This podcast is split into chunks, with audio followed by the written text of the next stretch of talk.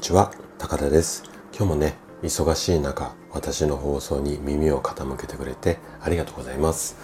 今日は12月の24日クリスマスイブですね。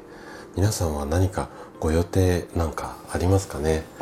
私はねえっ、と特に予定なくまあ毎年クリスマスイブまあクリスマス前後って結構年末年始って生体院って意外と忙しいので普通に仕事をしてるんですよね。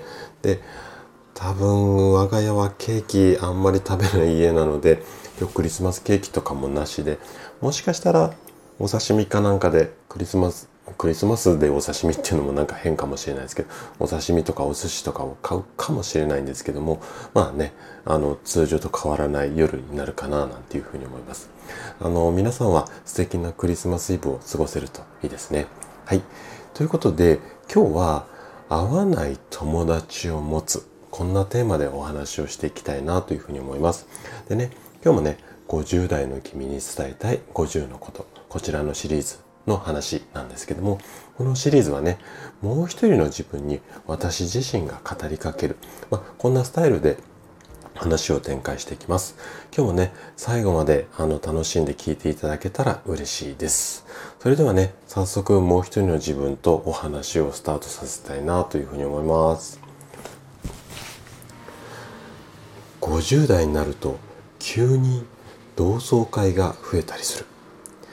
周りから友達がいなくなり同窓会がしたくなるのかもしれないねでねこれはちょっとね面白い傾向なんだけれども気持ちが下り坂の50代は同窓会に勝負服で出たがるんだよなんでかっていうと落ちぶれたなっていうふうに思われたくないからそしてね出席した時に一番交わされる言葉が「今何してるの?」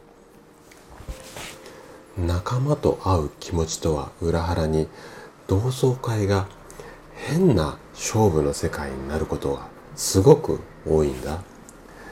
だから君に考えてほしいんだけれども何のために同窓会に行くのかこれを考えてもらいたい。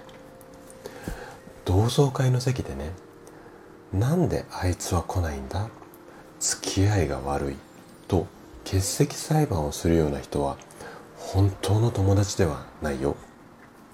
本当のお友達は離れていてもお互い頑張っていることを理解し合っている。君の手元にある同窓会の通知。さて君はどうするかい？今日君に伝えたかったこと。それは合わない友達を持つ。今日のお話はここまでとなります。最後までお聴きいただきありがとうございました。今回のお話がね人生のヒントそしてこのラジオがあなたのサードプレイスになれば嬉しいです。それではまた次回の放送でお会いしましょう。健康をきっかけにサードプレイスを作りたい。そんな夢に向かって活動中の高田でした。それではまた。